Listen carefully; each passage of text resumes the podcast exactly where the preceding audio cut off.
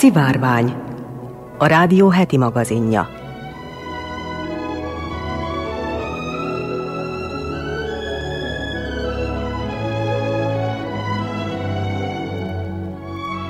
Köszöntöm a szivárvány hallgatóit, Molnár Eleonóra vagyok, a Színes magazin műsorunk szerkesztője. Adásunkban hallhatnak arról, hogy 8 milliárd fényévnél is továbbra néztek a csillagászok egy távoli galaxisba, ahol van hidrogén. Szó lesz arról, hogy a mocsárba dobás előtt rituálisan feláldozták a lápi múmiákat. Megtudhatják azt is, hogy félt az evéstől, ezért éhen halt a 20. század legzseniálisabb matematikusa. Elmondjuk azt is, hogy a kutatók szerint mi segít megelőzni az Alzheimer-kórt. Kiderül, mi céllal írtották ki az erdőt egy 6 méteres sávban az amerikai-kanadai határon. Szófejtünkben kiderül, miért vagyunk pipásak, amikor dűbe gurulunk. A vajdasági épített örökségünk sorozatunkban pedig ezúttal a Topolyai Kislajos település rész névadójáról és történetéről lesz szó. Az ügyeletes csapat nevében jó vételt és kellemes időtöltést kívánok!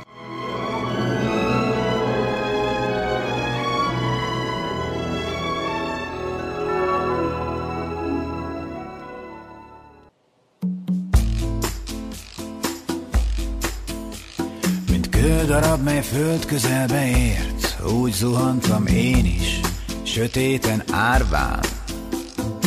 Száz darabra törve szerte szét, egy körötted rajzolt, éjszínű pályán. A szív is csak egy műszer és téved, hogy ő maga navigál, de gravitál csak. Tested vérkörébe hullva eléget, hogy végre kigyúlva éljek újra. Ki a szerelemért, még nem halt meg, az soha nem ért. Ki a csillagokért, égig nem ért, az soha nem ért. Fogy a hold, fogy a hold, fogy a hold, fogy a hold. Tiszta szembogárban csepp homály, foltos kis bánat, emlékül hagyott. Bár nélküled volt fázós év, de már a szomorúságnak nem nyitunk ajtót. A világrendje független tőlünk, az idő is elszökne előlünk. Csak egy marad meg egyetlen ékszer, csak az, amit érzel, amit érzel. Ki a szerelemért, nem halt meg, az soha nem ért. Ki a csillagokért, égig nem ért, az soha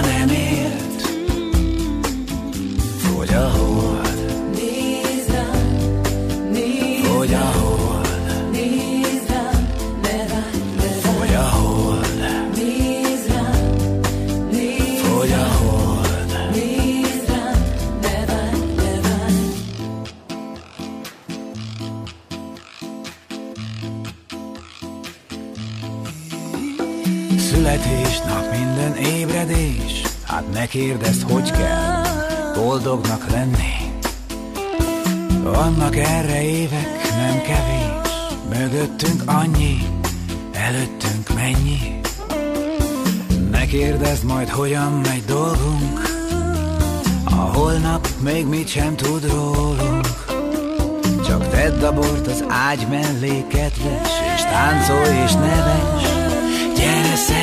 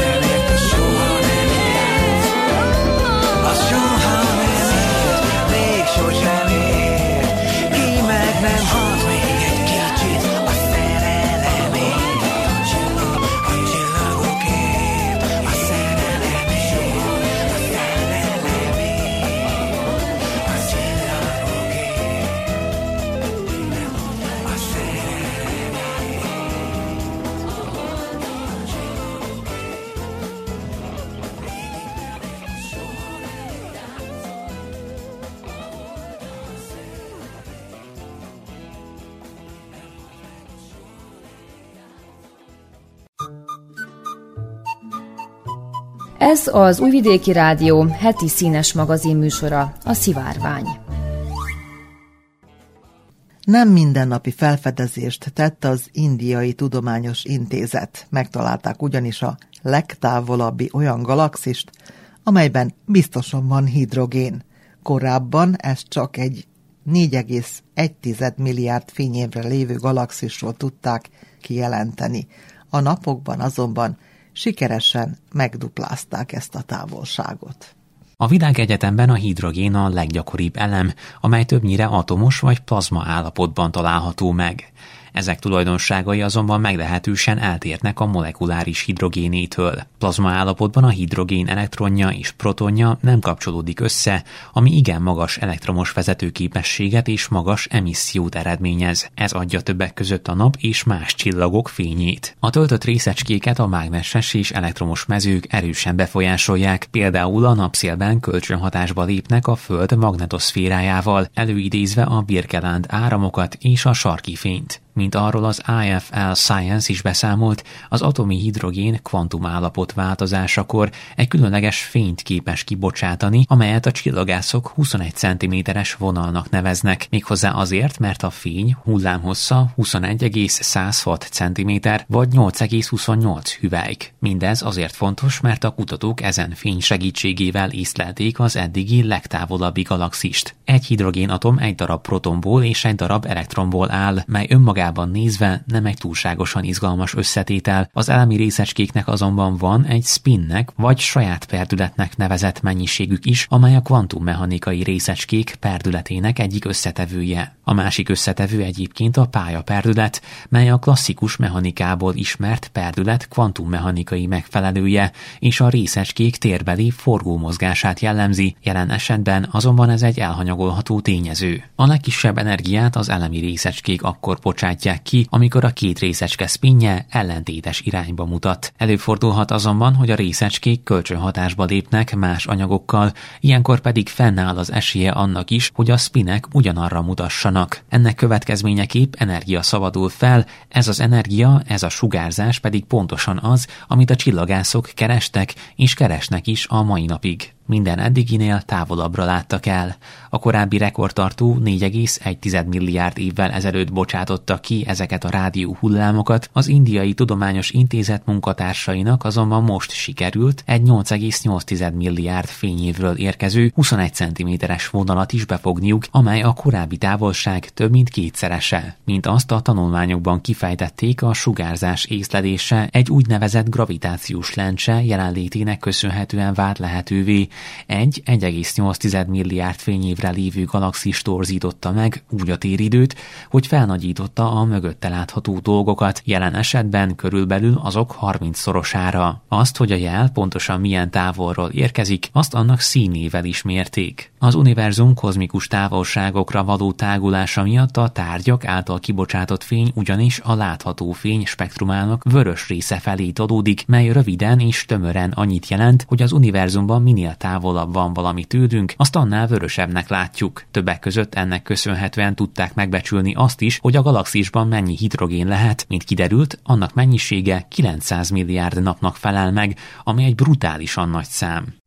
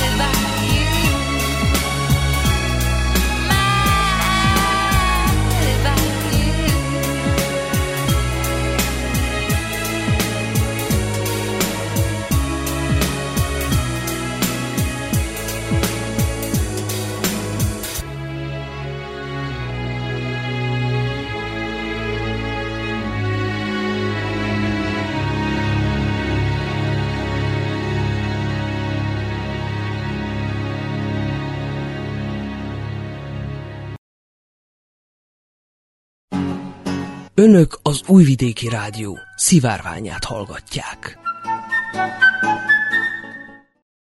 A régészek több száz ősi, úgynevezett láptest tanulmányozását végezték el Európa vizes élőhelyein. Kiderült, hogy ezek egy évezredes hagyomány részét képezték. A láptest egy emberi holtest, amely természetes módon mumifikálódott egy tőzeg lábban. Az erősen savas víz, az alacsony hőmérséklet és az oxigén hiány miatt a lápok megőrzik az olyan anyagokat, mint a bőr, a haj, a körmök, valamint a belső szervek. Már az őskorban is lápokba temették az embereket, amire kitűnő bizonyítékként szolgál a legrégebbi ismert láptest, amely a dániai Köelbjerg ember, akit a mezolitikum idejére időszámításunk előtt 8000-re datálnak. Számos mocsári test híres arról, hogy rendkívül jó állapotban őrződött meg, mint például a Lindowman az Egyesült Királyságból és a Tollund Mand Dániából. A magas szintű megőrzésnek köszönhetően a mocsári testek lehetővé teszik a tudósok számára, hogy rekonstruálják egy egyén életének egyes aspektusait, például a gyomorban megőrződött nyomok alapján az utolsó étkezést, vagy akár a halálokát.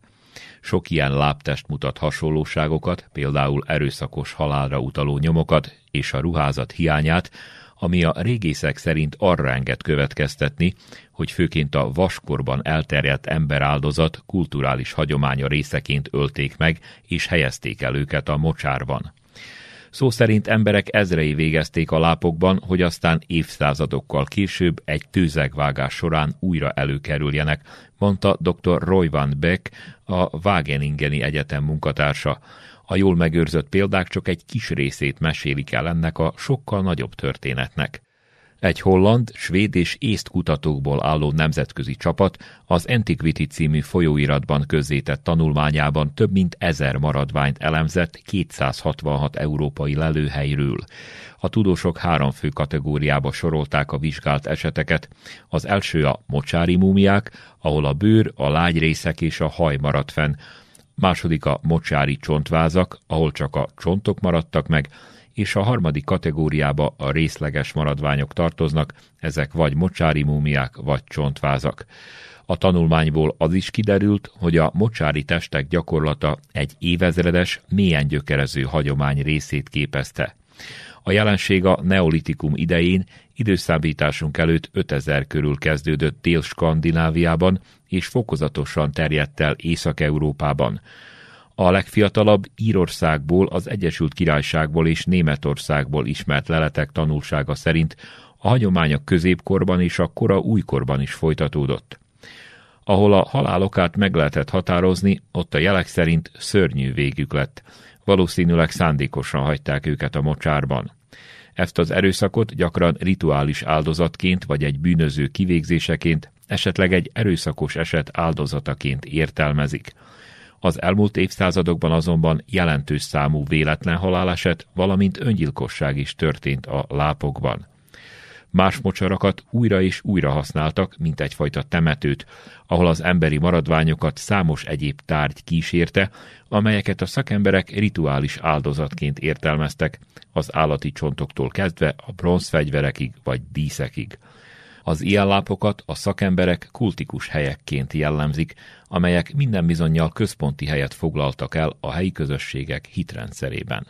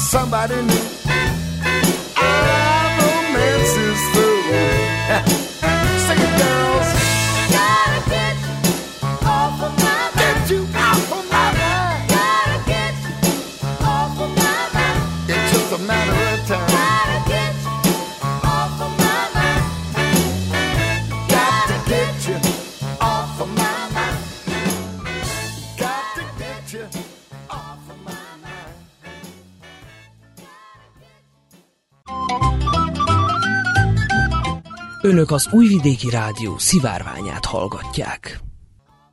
Kurt Gödel, osztrák matematikus és tudományfilozófus, a 20. század legbriljánsabb elméi közé tartozott. A zseniális tudósnak azonban súlyos lelki gyötrelmekkel és mentális betegséggel kellett megküzdenie. Élete vége felé annyira elhatalmasodott rajta a paranoia, hogy még enni sem volt hajlandó. 1906-ban az osztrák-magyar monarchiához tartozó Morvaország fővárosában Brünnben német ajkú családban született Kurt Friedrich Gödel, már gyerekként kivételesen intelligensnek számított. Családtagjai Herr Warumnak, azaz Miért úrnak becézték, mert folyton kérdéseket tett fel. A kiskurtot hat évesen reumás láz támadta meg, melynek utóhatásaként egész hátralévő életében gyenge egészséggel és szívproblémákkal küzdött, ez rányomta bélyegét a állapotára is. Azzal a tudattal élt, hogy bármikor meghalhat, depresszióval és folytonos idegességgel küzdött, idővel pedig hihetetlenül paranoiássá vált. A középiskola dicsérettel való elvégzése után Gödel, akit a történelem, a nyelvek és a természettudományok is érdekeltek, a Bécsi Egyetem matematika szakán folytatta a tanulmányait, párhuzamosan pedig filozófiát is hallgatott. 1929-ben mindössze 23 évesen szerzett matematikai doktori fokozatot, két évvel később pedig megfogalmazta az úgynevezett első nem teljességi tételét, melyel egy csapásra világszerte elismert lett, mint a matematikai logika legfontosabb kortárs művelője. Tétele az analitikus nyelvfilozófiában is fontos szereppel bírt, és a számítógépek kifejlesztéséhez is nagyban hozzájárult. Egyetemistaként Gödel megismerkedett egy nála tíz évvel idősebb elvált táncosnővel, Adél Nimburskival, akivel első látásra egymásba szerettek, és ugyan a fiatalember szülei határozottan ellenezték a kapcsolatot, ő kitartott szerelme mellett, akit később oltár elé is vezetett. Felesége lett Gödel legfontosabb támasza, aki a legsötétebb pillanatokban is mellette állt, és segített neki a depresszió elleni küzdelemben. A pár öt évtizeden keresztül kitartott egymás mellett. Szabad idejében az elismert fiatal matematikus, aki az Egyesült Államokban is sikeres vendég előadói körutat tudhatott maga mögött, a Bécsi körnek nevezett tudományfilozófiai csoport vitáin, előadásain töltötte az idejét, melynek vezetője Moritz Schlick fizikus, egyetemi professzor volt. 1936-ban a Gödel által rendkívül tisztelt Schlicket egy náci szimpatikus diákja, aki nem értett egyet a professzor politikafilozófiai nézeteivel, agyonlőtte a Bécsi Egyetem lépcsőjén, ennek hatására szenvedte el Gödel első idegösszeroppanását, és ekkor kezdett felsejleni benne a rögeszmés gondolat, miszerint őt is meg akarják ölni. Ausztriának a harmadik birodalomhoz csatolását követően a Bécsi kör tagságának, akik többségében zsidó származásúak voltak, nagy része külföldre emigrált. Gödel attól tartott, a csoporttal való szoros kapcsolata miatt a nácik őt is üldözni fogják. A második világháború kitörésekor pedig az a veszély is fenyegette, hogy besorozzák a német hadseregbe. Feleségével együtt úgy döntöttek, távozóra fogják. 1940. januárjában a Transzibériai Expressen a Szovjetunióba, onnét Japánba, majd az Egyesült Államokba, San Franciscóba utaztak. Amerika tártkarokkal várta a híres tudóst, aki állást kapott a New Jersey állambeli Princeton Egyetemen.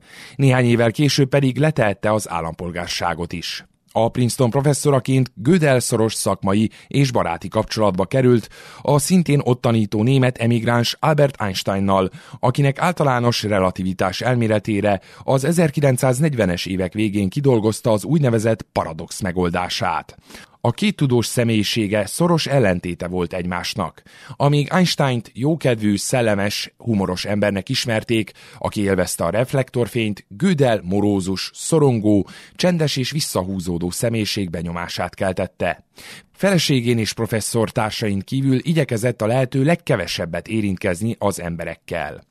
Az 1950-es, 60-as években Gödel érdeklődése egyre inkább a filozófiai kérdések felé fordult. A mélyen vallásos tudós például tisztán logikai alapon levezette Isten létezésének bizonyítását Leibniz téziseire alapozva, egyébként ezt Gödel ontológiai istenérveként tartja számon az utókor. Ezzel párhuzamosan mentális egészsége egyre rosszabbodott, véglegesen elhatalmasodott rajta a paranoiás tévképzet, hogy meg akarják gyilkolni, ezért a feleségén kívül senkiben sem bízott, még ételt sem fogadott el mástól, hát ha méreg van benne. Étrendje egyébként sem volt hétköznapinak mondható, egy korabeli újságcikk szerint a zseniális matematikus leginkább vajat, bébiételt és hashajtót fogyasztott ebédre. Einstein halála után Gödel egyetlen kollégájában, ismerősében sem bízott többé. Azt gondolta, pályatársai féltékenyek a sikereire és a tudására, ezért összeesküvés szőnek, hogy likvidálják. Senkivel sem volt hajlandó adhok találkozni, még akkor is előre telefonon kellett vele időpontot egyeztetni, ha az illetővel egyazon épületben tartózkodtak. Gyakran megesett, hogy megbeszélt egy időpontot és helyszínt valakivel, majd nem ment el a találkozóra. Egészségét annyira féltette, hogy csak símaszkban volt hajlandó kimenni a szabadba, ami a szemén kívül a teljes arcát befette. 1975-ben Gerald Ford elnök nemzeti tudományos érmet adományozott Gödelnek, a tudós azonban nem volt hajlandó Washingtonba utazni, hogy személyesen vegye át a kitüntetést, pedig az elnök magárepülőt és autót is felajánlott a számára. 1977. decemberében Adelaide kisebb műtét miatt kórházba utalták, így nem maradt, aki az ételt szervírozza és előkóstolja, az ekkora már végletegig paranoiássá vált Gödelnek. A matematikus senki mástól nem fogadott el ételt, ezért koplalni kezdett, és két hét alatt 29 kilóra fogyott. Gödel élő csontváz benyomását keltette, amikor beutalták a Princeton Egyetem kórházába. Az orvosok azonban már nem tudtak segíteni rajta. 1978. január 14-én a 71 éves matematikus belehalt az éhezésbe. Imádott felesége, az egyetlen személy, akiben megbízott, két évvel később követte őt a halálba. A párföldi maradványait közös sírban helyezték el örök nyugalomra a Princetoni temetőben.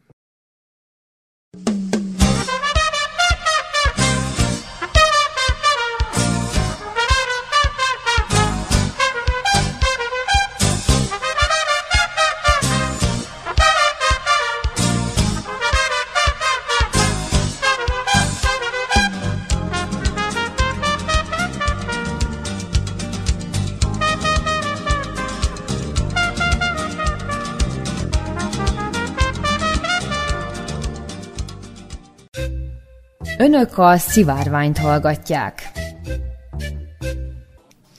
A kutatók megtalálták, mi segít megelőzni az Alzheimer-kort.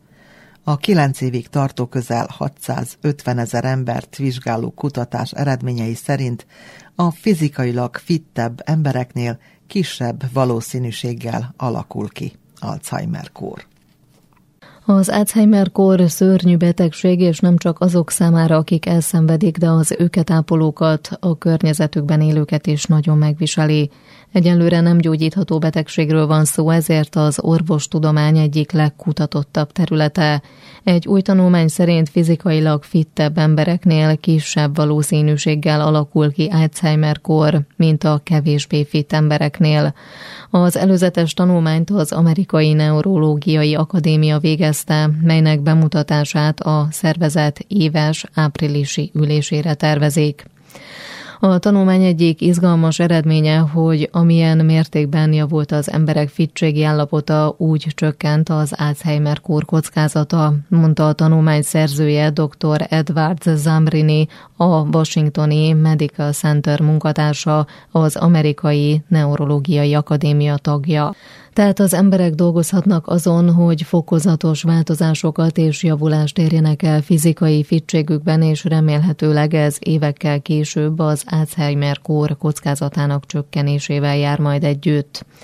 A vizsgálatban 65 ezer 60 év körüli katonai veterán vett részt, akik a Washingtoni Veterán Egészségügyi Igazgatóság adatbázisában szerepeltek. A résztvevőket mintegy kilenc éven keresztül követték nyomon. A vizsgálat kezdetén egyiküknél sem diagnosztizáltak Alzheimer-kórt. A kutatók először is felmérték a résztvevők szív- és légzőszervi állapotát.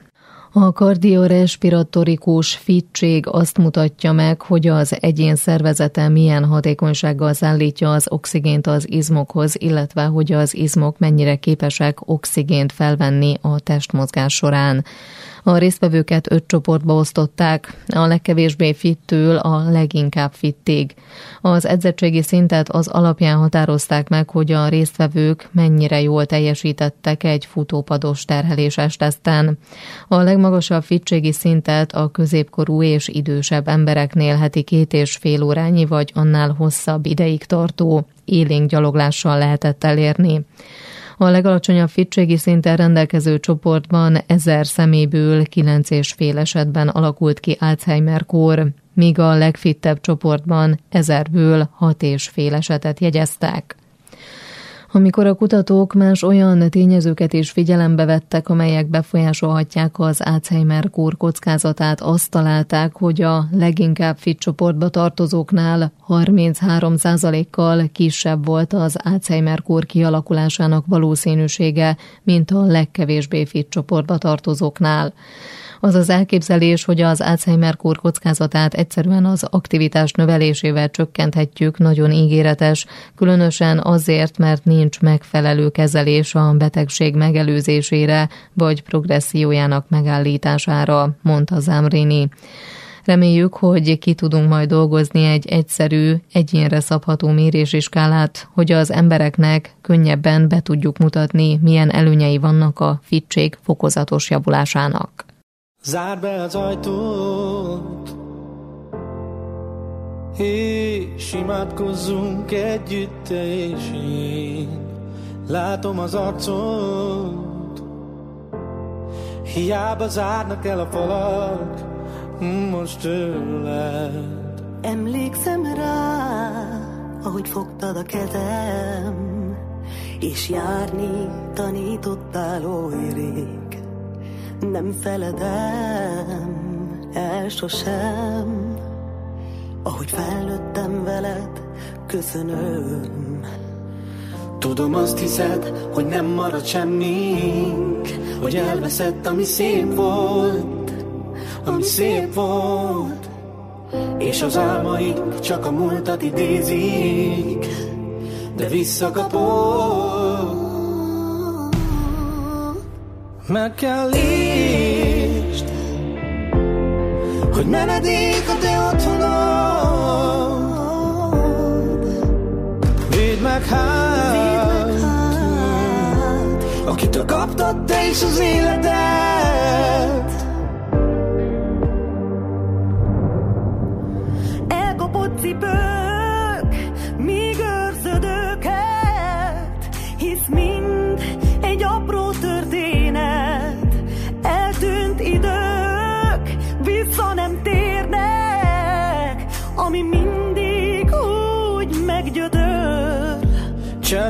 Hagy a lélek, de néha félek, hogy számol helyettünk az idő. Nyugtalan léptek, semmit se kérek, csak hidd el, hogy múlik, ami fáj.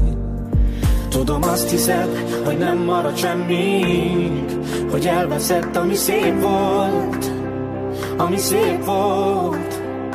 És az álmaink csak a múltat idézik, de visszakapod. Meg kell értsd, hogy menedék a te otthonod.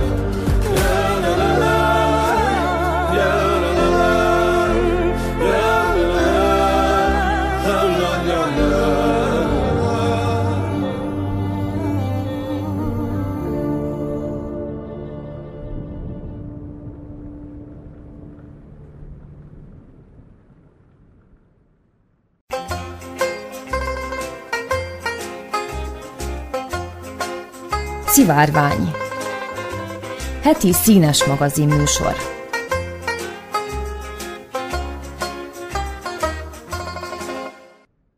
Az amerikai-kanadai határon végig kiirtották az erdőt egy 6 méteres sávban.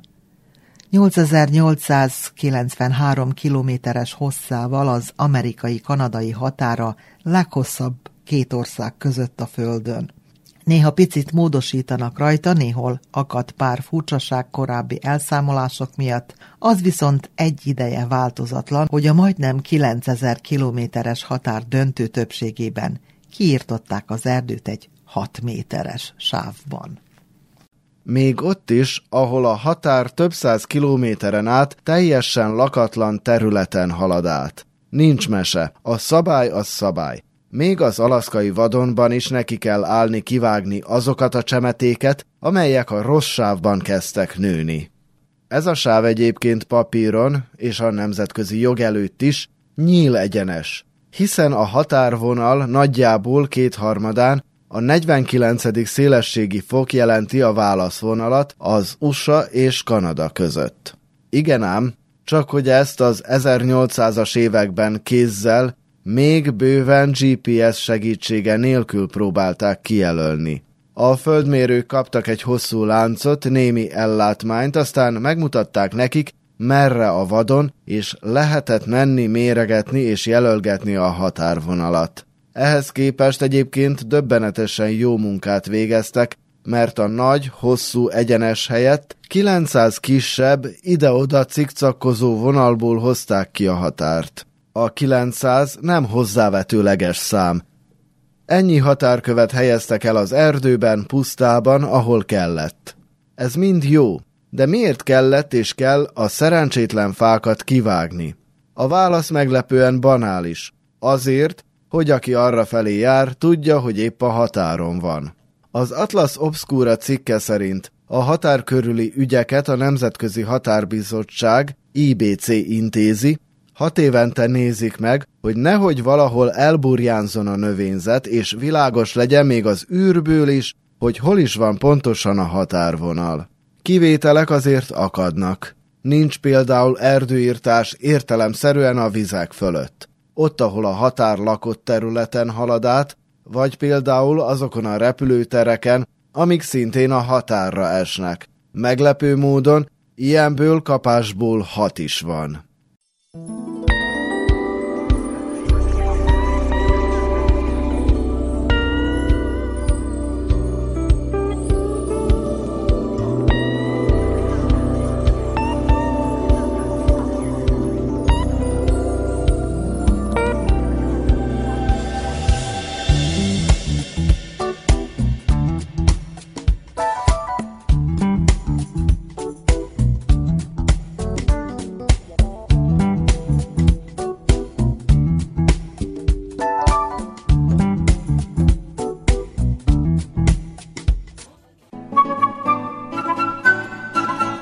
Ez a Szivárvány, heti színes magazinműsorunk.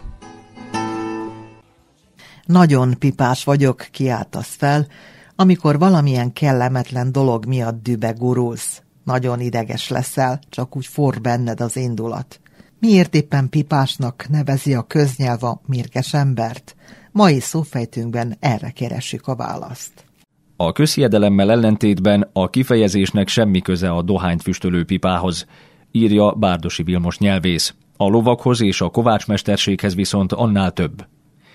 Amikor egy ismeretlen lovat vezettek eléje, a falusi kovács megkérdezte az állatgazdájától, pipás a lova, ami annyit jelentett, Szilaj indulatos-e a ló, nehezen tűrje a patkolást. Igen válasz esetén a kovács elővette a pipát, egy körülbelül másfél méter hosszú rudat, melynek egyik végén lyukon keresztül vékony kötél volt karikában átfűzve, a karikát ráhúzták az idegesló pofájára, illetve az orr lágy részére, és a rúd gyors megcsavarintásával erősen rászorították. A szorítás iszonyú fájdalmat okozott az állatnak, mely kínjában kénytelen volt alábbhagyni a ficánkolással, szinte mozdulatlanul tűrte, hogy a kovácsmester megpatkolja.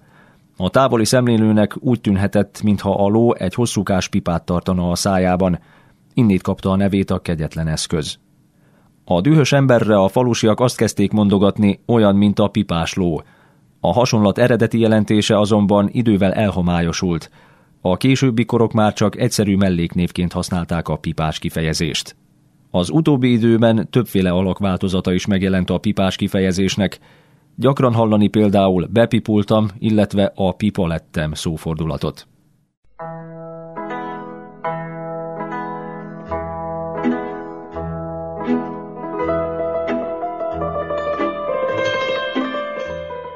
Vajdaság kuriózumai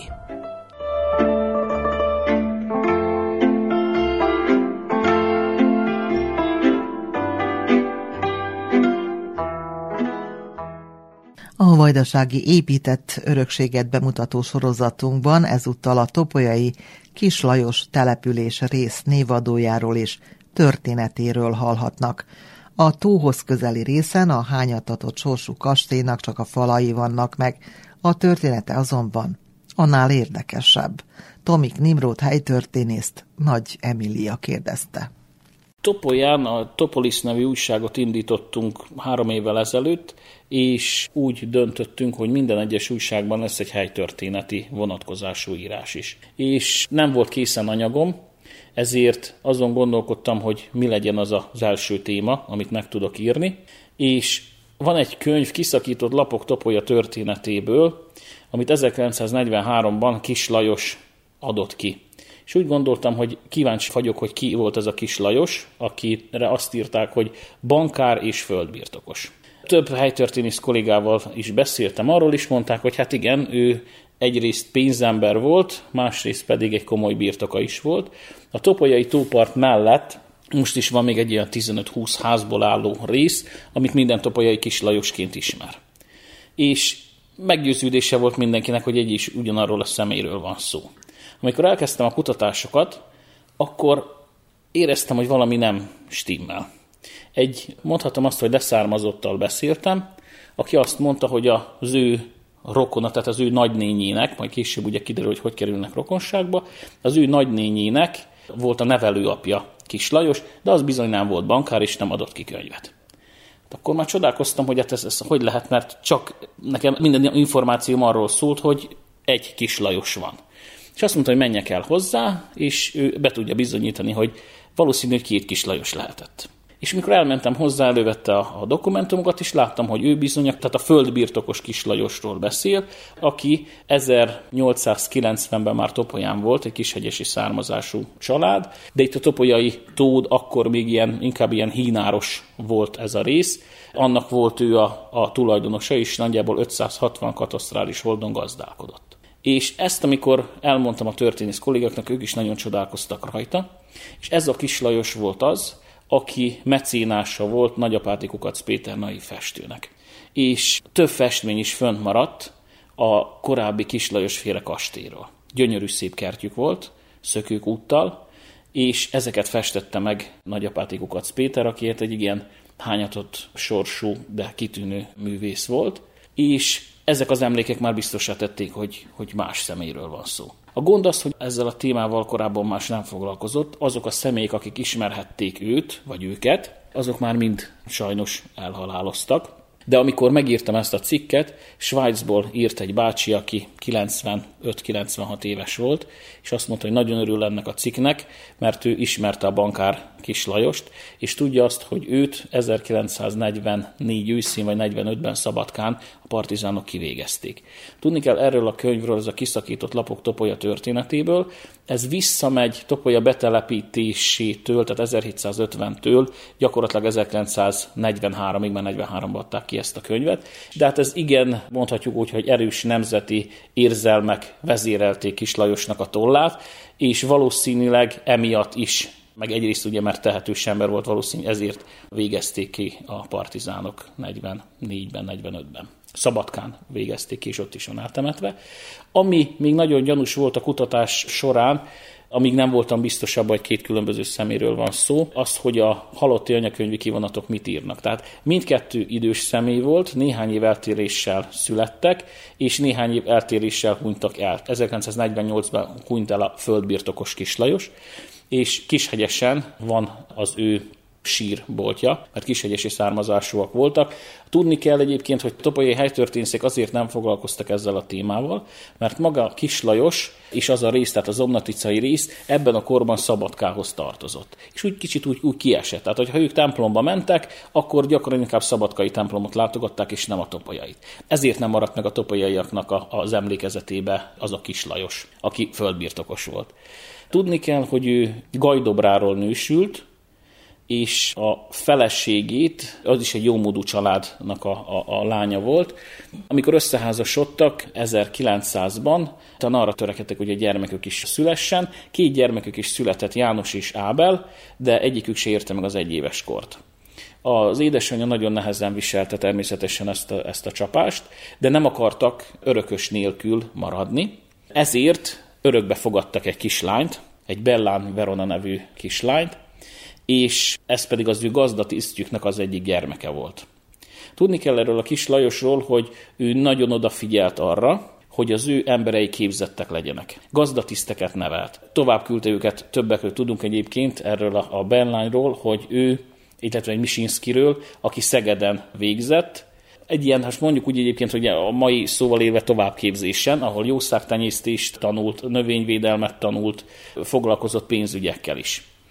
És ő nagyon megbecsülte az embereit, és ezt úgy lehet elképzelni, ezt a kislajosféle birtokot, hogy állam az államba. Tehát ő neki gyakorlatilag volt ez a földbirtoka, de ő neki volt kovács műhelye, illetve egy kovácsmestere, aki, aki gyakorlatilag az ő birtokán dolgozott, volt Bognár műhelye odafigyelt azokra, hogy az ő cselédjei folyamatos orvosi ellátásban részesüljenek. Egy bizonyos összeget mindig arra különített el, hogy orvos kijöjjön, megnézze, megvizsgálja őket, és hogyha betegek voltak, akkor külön kihívta, és ez mind az ő költségén történt látta azt, hogy csak akkor lehet gazdálkodni jól, hogyha az emberek egészségesek, hogy az emberek szeretnek ott nála dolgozni. A topolyai tó Ekkor még nem volt meg, hiszen azt ugye ott a 60-as, 70-es években mesterséges tóként jött létre, de akkor is egy ilyen vizenyős terület volt, és ő tervrajzokat készített a 20-as évekbe, hogy hogyan lehetne locsolásra alkalmassá tenni ezt a területet, és szerette volna azt, hogy az ő földjeit ami a tó környékén lett volna, több terményt tudjon előállítani, sokkal gazdaságosabban tudott volna,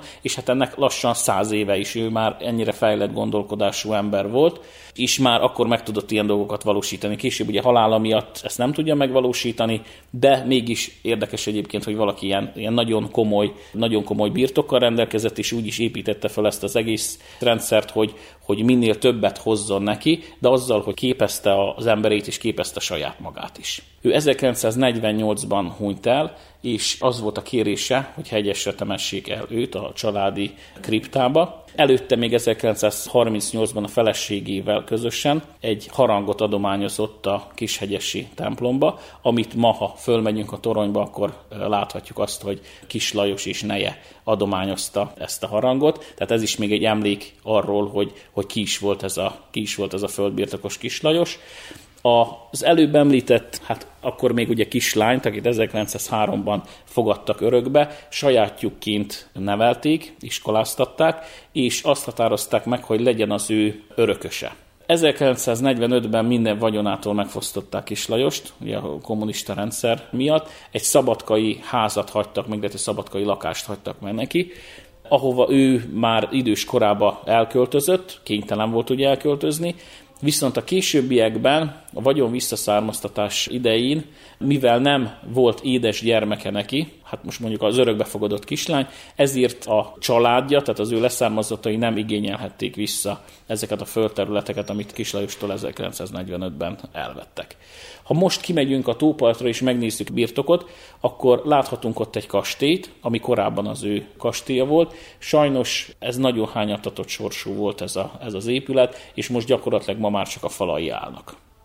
Amit nagyon szomorúan látunk mi topolyaiak, de korábban volt olyan gondolat is, hogy valaki ezt megvásárolt, egyébként most is magánkézben van, hogy majd ezt felújítatja, de gyakorlatilag ez olyan hatalmas költség lenne, hogy az én megítélésem szerint hát nagyon komoly pályázatokon kell ahhoz nyerni, hogy ezt valaki meg tudja, úgyhogy későbbiekben ez gazdaságosan tudja működni, de kint még az istálók egy része megvan, és hát azok a cseléd lakások, amiket ő építetett, ezek is még mind a mai napig arról árulkodnak, hogy korábban itt egy nagyon komoly gazdaság volt.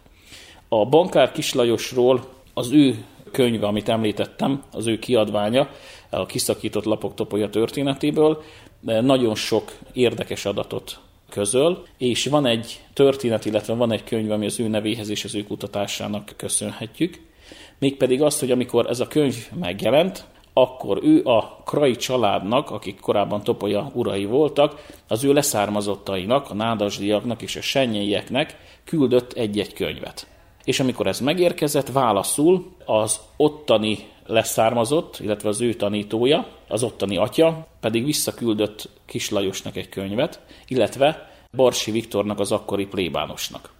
Ez a könyv 1807 és 1811 között íródott, és egy verses rím stílusban írta meg az akkori topolyai történéseket. Erről a könyvről Kis Lajos csak a könyv kiadása után értesült, és 1944-ben az akkori topolyai heti labban részleteket jelentetett meg ebből az írásból. Így került topolyára ez a négy kötetből álló könyv, és a későbbiekben, 1979-ben Pinovác Antal és Tölgyesi ügyvéd úr volt az, akik valahogy fölfedezték azt, elővették a régi újságokat, és, és nagyon csodálkoztak rajta, hogy hát mi lehet ez a könyv. Ki szerkesztette, ki írta ezt a könyvet, és ott is hosszú kutatások folytak, míg végül egy borbénál beszélgetés során kiderült, hogy Tölgyesi ügyvéd úr azt mondta, hogy hát neki valahogy a, a családi könyvtárában megtalálható ez a könyv. Ez a több, mint akkor majd 200 éves könyv. És ő odaadta Pénovác tanár úrnak, majd később Virág Gábor, jó emlékű Virág Gábor tanár úr volt az, aki feldolgozta és ő szerkesztette meg ezt a könyvet. Hosszú ideig nem tudták, hogy ki volt ennek a könyvnek a szerzője. Mert négy kötetből áll, és a második kötet volt meg, amire az volt a borítójára írva, hogy írta ki a többit és ez nagyon komoly fejtörést okozott, mert ki kellett találni, hogy ki lehetett az a személy, akkor viszonylag leszűkült a kör, mert kevesen voltak azok, akik ilyen stílusba tudtak volna írni, tehát vagy a pap lehetett az, vagy végül kiderült egyébként, hogy egy, egy kántor, tanító, akit André Istvánnak hívnak, és Topolyán utcát neveztek el róla nagyon helyesen, hiszen azt a kort nagyon-nagyon részletesen írja meg, nagyon érdekes stílusban, és azt kell, hogy mondjam, így 200 év távlatából is, amikor olvastam, hogy igen, szellemesen fogalmazott. Andri István, és ezeknek a személyeknek köszönet egyébként, akár Pénovácra gondolunk, akár Virág tanárúra gondolok, hogy nem hagyták ezt a könyvet elveszni, és kiadvány formájában 1991-ben ez, ez a könyv megjelent. Csak, hogy tovább folytassuk ennek a hánytatott sorsú könyvnek a sorsát. Én nem olyan régen, amikor foglalkoztam ezzel a témával, akkor a Wilt tulajdonost fölkerestem, aki azt mondta, hogy igen, nála van a könyv, de ennek már lassan fél éve, és ő se találja azóta. Tehát most lehet, hogy ez a könyv, ami hosszú évtizedeken keresztül porosodott a Krai család leszármazottainak könyvpolcán, majd később tölgyesiéknél, ez a könyv most újra elveszett, és majd azt várjuk, hogy valaki újra föl tudja fedezni. Én bízom benne, hogy a magyar ember még el fogja tudni olvasni azokat az írásokat, amiket többek között én is, és az elődök is megírtak André Istvánról, illetve a verses krónikájáról, hiszen az egy pótolhatatlan írat, egy pótolhatatlan dokumentum, és fölbecsülhetetlen értékű azoknak, akik Topolya múltjával foglalkoznak.